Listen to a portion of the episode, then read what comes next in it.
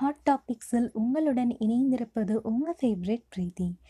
அக்னி நட்சத்திரம் மண்டைய புழக்க அப்பப்போ மழை பெஞ்சு நம்மளை கூலாக்குது நாற்பத்தஞ்சு வயசுக்கு மேற்பட்டவங்க தான் கொரோனா வேக்சின் போட்டுக்கலாம் அப்படின்னு இந்திய அரசாங்கம் அறிவிச்சிருக்கு.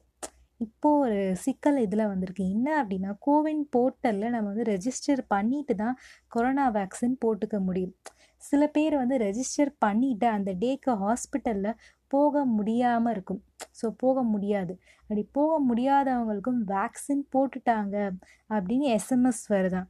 அதை தவிர்க்கிறதுக்காக ஒரு புதிய திட்டத்தை கொண்டு வந்திருக்காங்க. அது என்ன அப்படின்னா கோவின் போர்ட்டலில் வந்து ஒரு ஃபோர் டிஜிட் ஓடிபி மாதிரி வரும்.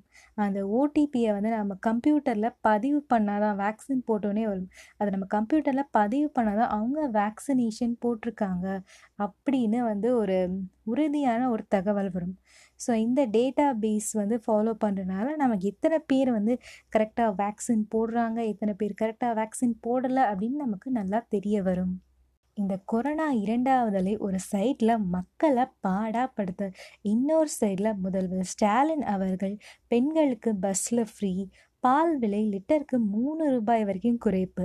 ரேஷன் கார்டு வச்சுருக்கிறவங்களுக்கு ரெண்டாயிரம் ரூபாய் கொடுக்கப்படும். அப்புறம் முதல்வர் காப்பீடு திட்டம் மூலமாக ப்ரைவேட் ஹாஸ்பிட்டல்ஸில் போய் கொரோனா பேஷண்ட் சிகிச்சை எடுத்துப்பாங்க இல்லையா? அவங்களுக்கு வந்து ஃப்ரீ ட்ரீட்மெண்ட் அப்படின்னு வந்து நிறைய அதிரடியான திட்டங்களை அறிவிச்சிட்டே இருக்கார். அவர் ஃபர்ஸ்ட் டே சிஎம் ஆனதுலேருந்து இந்த திட்டங்களெல்லாம் அவர் அறிவிச்சிருக்காரு. இதெல்லாம் ஒரு பக்கம் போக திரும்ப லாக்டவுன் போட்டுட்டாங்கடோய்.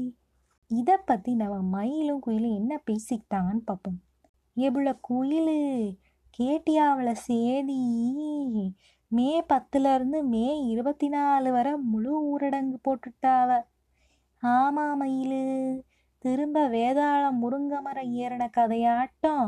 போன வருஷம் மாதிரியே ஆகிருச்சு. ஆமா புள்ள இந்த ரெண்டாவதெல்லாம் ரொம்ப மோசம். உடனைக்கு உடனே மூச்சு திணறல் வருதாமே.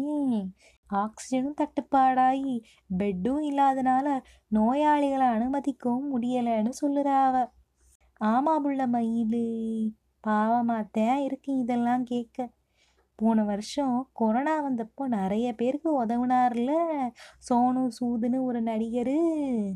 அவர் இந்த வருஷமும் நிறைய பேருக்கு ஆக்சிஜன் சிலிண்டர் கொடுக்க அவரோட சூது சேரிட்டி ஃபவுண்டேஷன்லேருந்து உதவுறாரு புள்ள. ஆமா புள்ள நல்ல மனுஷன். பேரில் சூதுன்னு இருந்தாலும் மனசில் சூழ்வாது இல்லாமல் இருக்காரு.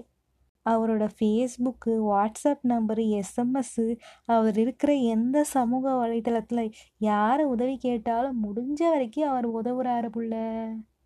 இந்தா புள்ள மயில் கேட்டியாவில் சேதி. இன்னும் அந்த ஸ்டெர்லைட் ஆலையில் ஆக்சிஜன் உற்பத்தி பண்ண ஆரம்பிக்கலையாமே. இது வரைக்கும் நமக்கு கேரளா ஆக்சிஜன் கொடுத்துச்சு. ஆனால் இப்போ அங்கேயும் கொரோனா நோயாளிகள் அதிகமாயிட்டாங்க அதனால் அங்கே இருந்து இங்கேயும் வரமாட்டேங்குது. ஆமா உள்ள குயில். இன்னும் கொஞ்ச நாளில் வட மாநிலத்தில் ஆன மாதிரியே தமிழ்நாட்டிலையும் கொரோனா நோயாளிய அதிகமாயிருவாங்கன்னு சொல்லியிருக்காங்க புள்ள. அதுக்குள்ளே இவங்க அந்த ஸ்டெர்லைட் ஆலையில் ஆக்சிஜன் உற்பத்தி ஆரம்பித்தா நல்லா இருக்கும் ஆமா புள்ள மயில். இந்த செய்தியெல்லாம் கேட்க ஒரு மாதிரி பயமாக தான் இருக்குது நமக்கும் கொரோனா வந்தால் என்ன ஆகும்னு தெரியலை. நமக்கும் தடுப்பூசி போட ஆரம்பித்தாங்கன்னா நாமளும் போட்டுப்போம். அது வரைக்கும் இந்த மாஸ்கை போட்டுட்டு தான் இருக்கணும். வேற வழி ஆமா புள்ள குயில் அங்கே பாரு காய்கறி வாங்க வராத நம்ம வியாபாரத்தை முடிச்சுட்டு பேசுவோம். சரி புள்ள மயில்.